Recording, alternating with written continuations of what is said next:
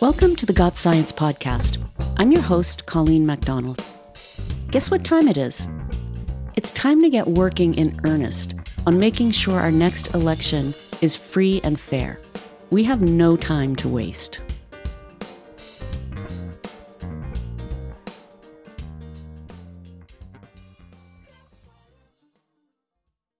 It's election day.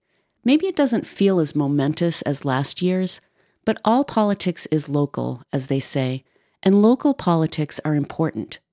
If you can hear my voice and you're a registered voter, I hope you'll go turn in your ballot for school board, mayor, city or town council, or governor if you're in New Jersey or Virginia. Municipal elections can come down to a handful of votes, which means that your vote could be the one that helps your candidate win. Plus, you get that cool sticker. Because I've got voting on the brain, I wanted to bring back a repeat guest to Got Science. Dr. Michael Latner is Associate Professor of Political Science and Public Policy at California Polytechnic State University. He's also a senior fellow with the Center for Science and Democracy here at the Union of Concerned Scientists. He and his team have been keeping an eye on efforts to limit our right to vote in the U.S. over the past year and finding ways for us to push back so we can all enjoy free and fair elections. He joined me to explain why the way we're redrawing voting districts right now is kind of bogus, how we can ensure electoral integrity locally and federally, and finally, because we're all about the science here, how anyone who's interested can use improved data and technology to draw fair legislative maps. Mike, welcome back to the podcast. Thanks so much for having me. Yeah, you're becoming a, a, bit of a regular guest. Last summer, we took a deep dive into the aftermath of the 2020 election, and we talked about the procedures for counting votes, the myth of voter fraud, and what needs to happen to ensure free and fair elections. And for our listeners who haven't heard that episode, I encourage you to go back. It's episode number 112. So, Mike, now here we are with a short time frame to turn things around before the 2022 midterm election. And I want to emphasize the urgency. We have one year to get things under control. So, can you give me the broad brushstrokes of what you're working on? And then maybe we could walk through them in the order in which they're going to unfold in the coming year.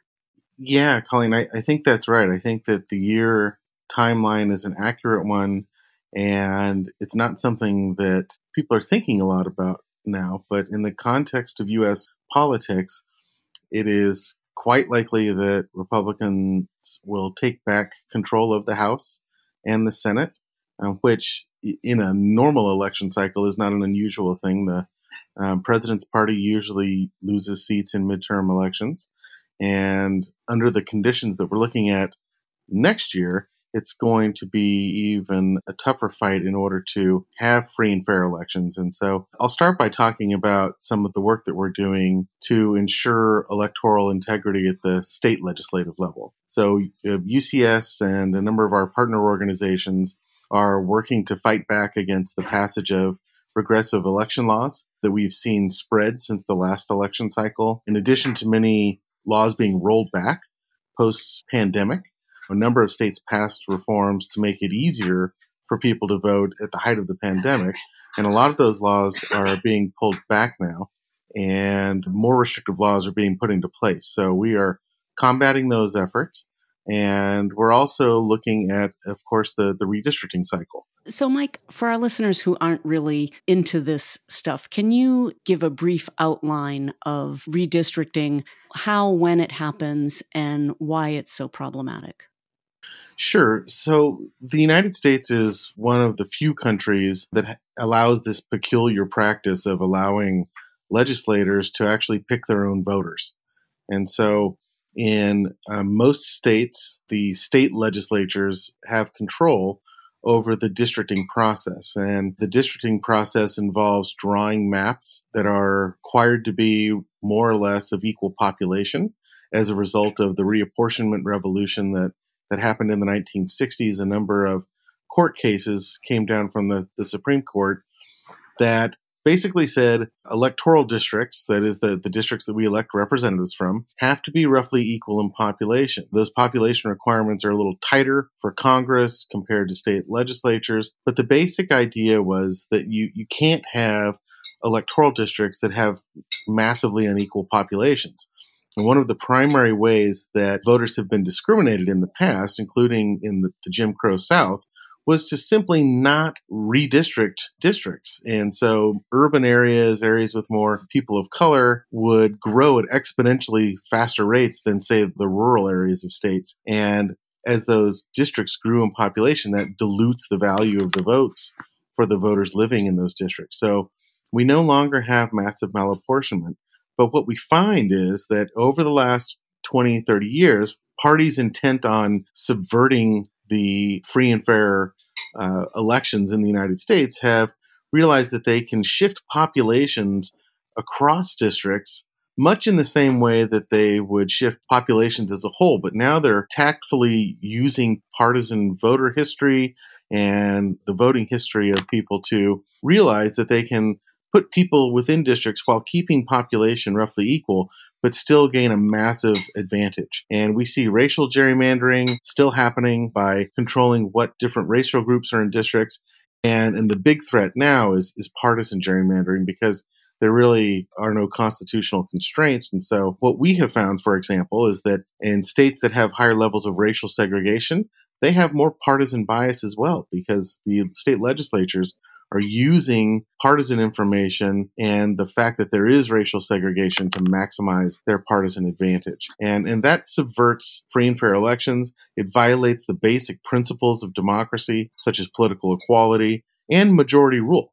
In this last 10 years, Colleen, we've seen a number of examples where voters in states have, uh, a majority of voters have supported one party, but the minority party has been able to maintain control of a majority of seats. In any electoral system that allows that kind of minority rule, we simply can't call a democracy.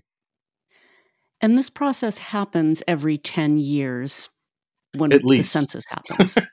yeah. So one of the, the provisions that we're seeing is that in, in some states, like the state of Ohio, which passed a redistricting legislation through the initiative process set up a commission with specific rules rules that don't allow the maps to benefit one party over another rules that require partisan fairness and proportionality. But there was also a clause in that law that allows for a, a party line vote to create a temporary map and lo and behold, that's exactly what we saw. The majority uh, Republicans on the commission, including the governor, who acknowledged publicly that they should have done a better job and that they should have worked harder, they passed this temporary map to an act, and they're going to attempt to to use that map for only four years because the rules of the commission state that if you have only a party line vote, you've got to redo it in four years. And so we are, are combating efforts like that in Ohio and other states in order to try to make sure that voters have access to free and fair elections and to ensure that, that the maps are fair. So, states come up with their own laws regarding redistricting. Uh, yeah, I mean, there are some federal requirements. And so, those federal requirements that have come down through case law are things like equal population requirements. And nearly all state legislatures have some sort of requirements for districts having to be contiguous. That is, they can't be spread out over parts of states. Um, several states have compactness requirements and, and the like. And so there are districting criteria that most states stick to. Unfortunately, those criteria don't often include partisan fairness. Right. It seems like there is no end to the way that things can be manipulated to stack the deck. Yeah, well, and it really is an odd practice. Most of the world's democracies use election administrators, not politicians, to redraw district boundaries when they do, and they're they're not drawn specifically to favor one party or another. I mean, we, we sort of get what we ask for, right? If, if we have politicians drawing their own districts, what do we expect? So it sounds like you're focused right now on redistricting that cycle because that's what's happening right now. Is that right? Yeah, that's right. Uh, we are at the beginning of the process of states enacting and implementing maps for the 2022 elections. And in some cases, uh, 2021. A handful of states actually have elections this year, so they have special provisions, many of them, to to hold these elections because normally they would have maps in place, and most of the country would have already be close to the end of the process of adopting maps. But because the census was delayed as a result of the COVID 19 pandemic, many states delayed the process for redistricting because there are a set of files that the census provides of demographic and racial data that is necessary to, to draw districts, not just in terms of the population, but the citizen voting age population and uh, racial information that's used to ensure that districts comply with the Voting Rights Act. What is the general time frame now for this first area of focus? So the the redistricting stuff is going to be be really active over the next couple months as you see states adopting and implementing plans either through the state legislatures or through commissions. If those plans are deemed to to have problems, there's going to be litigation. And so we've already seen a number of states engage in litigation over their maps.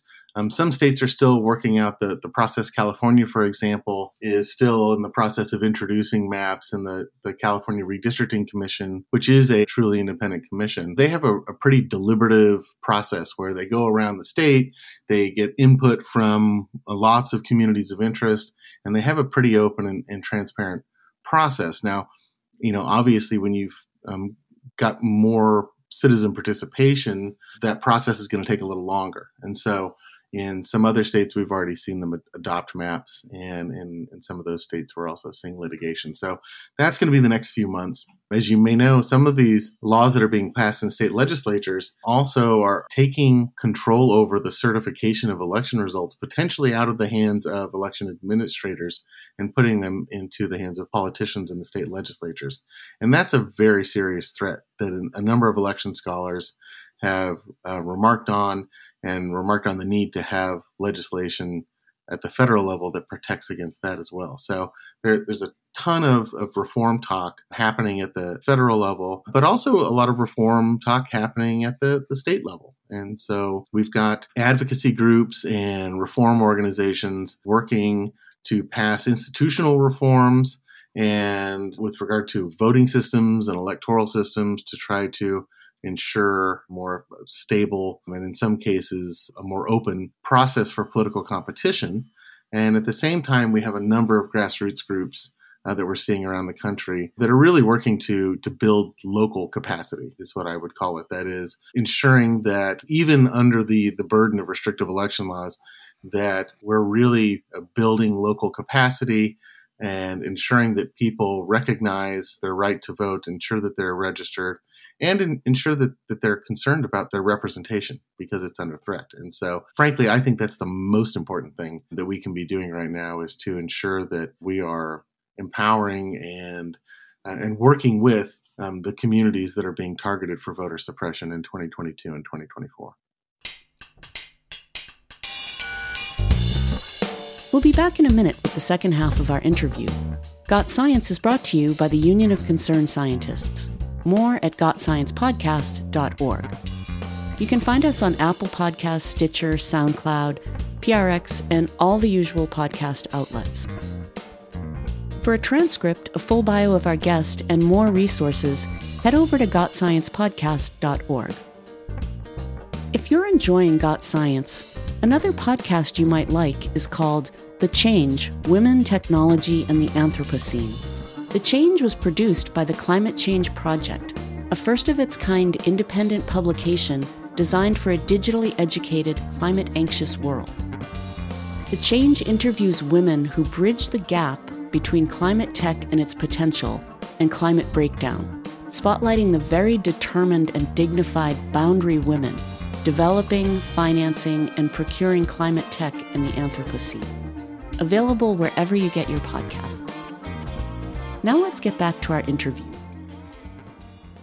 So, with regard to the redistricting cycle, what specifically can each and every one of us do right now if we want to participate in making some change? Well, you know, Colleen, actually, this is one of the areas where the science of democracy has really most advanced. And what I mean by that is that there has been a democratization of, of information. Technology has allowed for the, and, and just sheer computational power has allowed us to have more access to election data, to census data, and the demographics that are used to create electoral districts than we've ever had before. And so, even though the the census was delayed as a result of the pandemic and the process of districting has gotten off to a late start in many states, especially those states that have a more open and transparent process. Even if you don't live in a state that, that has an independent redistricting commission and that has this more open and transparent system for creating and implementing districting plans, everyone has access to the basic information that's used and the technology that's used to actually create districting maps. And by my maps, I mean maps that actually are upheld to legal standards um, that could actually be used. And so there are a number of public mapping projects. There's Dave's redistricting app and Districtr and District Builder and a number of online applications that already have the data input into their systems. And you can choose your state, and in some cases, you can choose your communities, your counties, for example. And, and you can draw your own maps to represent your own communities of interest. You can work with others to draw maps and to offer that as, as public input. There, there's so much more than we can do now than we could even 10 years ago in terms of fighting for uh, you know fair representation. So I could go draw my own map, and then what would I do with it? Well, depending on what state you live in and, and what the process is, you might submit that map to a public mapping authority, an independent commission, or a similar organization. Or if you're state still allows the state legislature to draw maps, there's nothing wrong. And certainly we would advocate informing your state legislatures about what kind of maps you would like to see. So this is just part of the normal political democratic process by which citizens can uh, reach out to their representatives and advocate for themselves. And the, the technology and, and data allows us to do that in this districting space, which simply didn't exist at this level 10 years ago. That sounds pretty cool. How complicated are they? Can the average person oh absolutely get onto one of these maps? So they're they're user friendly. Amazingly so. I mean, just the the change that that I've seen in the technology. I've been doing public mapping with my students in my campaigns and election class and voting rights classes for years. And just within the last five or six years, the, the changes that have been made in anticipation of this redistricting cycle have really been amazing. So it, it really boils down to bringing up the, the data in the community that you want to map. The number of districts you'll be drawing is typically preset because the software is aware of what's going on in that geography. And then it's sort of like painting a picture. I mean, you're literally using your cursor to brush over precincts and you're going, you're, you're putting populations into districts and the population deviations are right there in front of you so you can see how many more people you need in District A versus B. It's really quite amazing. That sounds very cool. So, what comes up then after the redistricting cycle? What's next on your list of areas to focus on? Well, given the the timeline and given the nature of the the threat that faces us as as a republic. We know from the aftermath of the January 6th insurrection and, and the level of disinformation that we already have out there, there's no question that there is going to be another attempt to subvert our elections in 2024, if not 2022 in select states. And so the fact that we know this is happening, that we got lucky in 2020 by virtue of the fact that we had one of the, the cleanest elections in the history of the United States in terms of ballot certification and rejection rates, in part because everyone was watching, right? Because there was so much public scrutiny on the election process. Election officials really did a, a phenomenal job in 2020, and they were are really some of the unsung heroes of that election. But then the lawsuits came, and the fake audits came, and and you know we all are familiar with the aftermath there. So my first priority in preparing the country for another election where we're going to have organized attacks on the integrity of that election is to build electoral integrity. And I'm working with a, a number of organizations, and UCS is committed to doing is building a what we can think of as a resilient election ecosystem. And by ecosystem, I mean the process by which we generate votes and ballots, and those ballots are either sent to voters or voters have a ballot that they use at a precinct.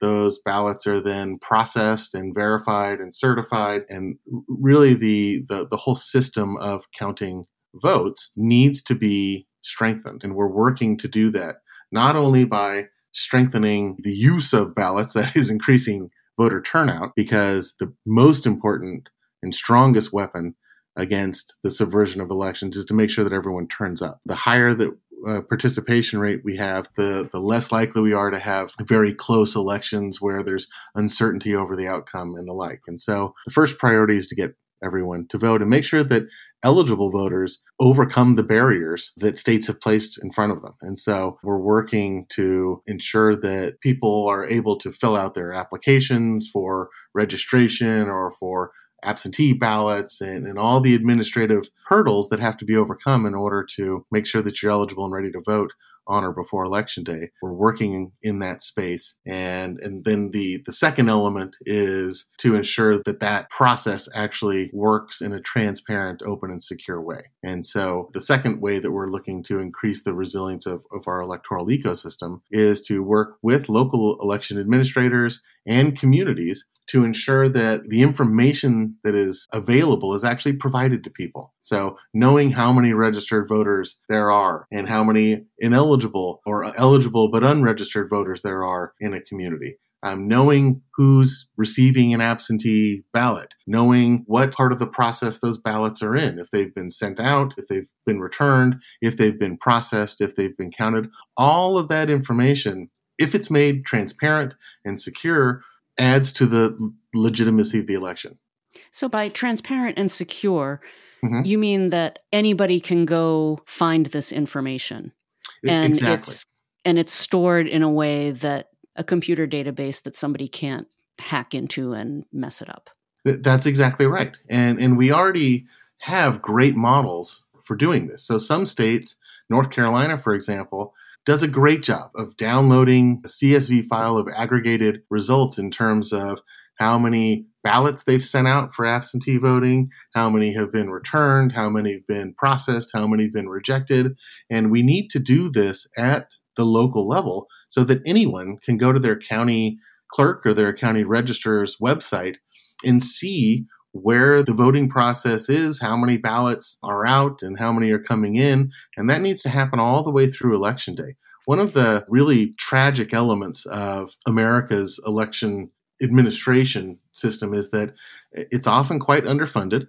And that means that counties often don't have the capacity to um, get this information out in a reasonable time. And it should be available in near real time every night the election officials should be able to download files that track all of this information. They've got the information. It's just the the challenge of putting it into a user friendly format and making it available so that everyone can see it. And that's one of the best ways of preventing disinformation and fraudulent claims about what's going on is to simply have that information available to everyone. So, what can we do about that? Well, I mean, we need to get more funding and support for local election officials, and and so part of that is in the the federal legislation, the Freedom to Vote Act, and some of the other bills that are being considered on a national level. But everyone in their own state can advocate on behalf of their local election administrators. I mean, the, these are the people that actually make elections and democracy work in the United States they're the ones doing the work. And so it's imperative that we support um, the people that are, are doing this work and in turn ensure that they're using the best practices available and that we are also implementing reforms that will address the sort of misinformation and, and, uncertainty that gives rise to people not trusting the results. So, are there specific milestones in the coming months that you're looking at to gauge if we're making progress? Oh, absolutely. Um, I, and I think you can kind of backward engineer what we need to be doing in order to be prepared for the next election cycle. Right now, as I said earlier, it's all about districting. And that's districting at the local level, the state level, the federal level. you know that's what's happening right now and, and as you know we discussed people can be a part of that process in a way that they never had the opportunity to before and so that's sort of phase one um, phase two is preparing for the election. And and that's where advocating for reforms that work advocating for expanded ballot access for automatic voter registration those are the the sorts of, of fights that we need to be having so that they can be put into place before the 2022 election. And that's going to be a, a, national fight, as we've discussed the Freedom to Vote Act, or whatever the next version is, the John Lewis Voting Rights Act, which will be coming up for another vote in the Senate soon, which would reinstill the protections provided by the Voting Rights Act of 1965, including pre-clearance standards to ensure that we are protecting voters of color from racial vote dilution and voting discrimination. But there's tons of stuff that people can be working on in their state. And frankly, I would also argue that the whole reform movement, the best chance that you have at reform in the United States when it comes to changing institutions and electoral systems and the like is at the local level. That that is historically how we have reformed our electoral systems in the past. And that's where we can actually take advantage of federalism and some of the autonomy that local and municipal governments have. And so that's sort of phase two. And then at some point, the capacity to actually change the rules and the laws passes. And we've really just got to focus on communities and we've got to focus on getting the vote out. And we've got to focus not just on getting the vote out for one election, but building relationships and strengthening communities so that we are uh, allowing people to look out for their own interests and ensuring that people have the information that they need to become active, engaged voters is going to be a, a priority. And it's ultimately the best protection that we have in order to secure our elections in 2022. Great. Well, Mike, I'm hoping that I'll get you back on the podcast or maybe some of your other colleagues in the coming months to check in and see where we are and hopefully have some things to celebrate. Yeah. Thanks so much for for always, you know, hopping on a call and coming on the podcast. Oh, you bet. You bet. And I, am super anxious to to hear uh, the other experts that are out there because there there's so much good work being done right now in in the face of what can often be, you know, frankly, a, a pretty daunting and disheartening threat. Um, there's a lot of great scholarship going on. There's a lot of great advocacy happening um, on the ground, and so uh, we need to inform our, our listeners about that and and let people know how they can get engaged. Yeah, lo- looking forward to more conversations. Thanks. Thanks for having me.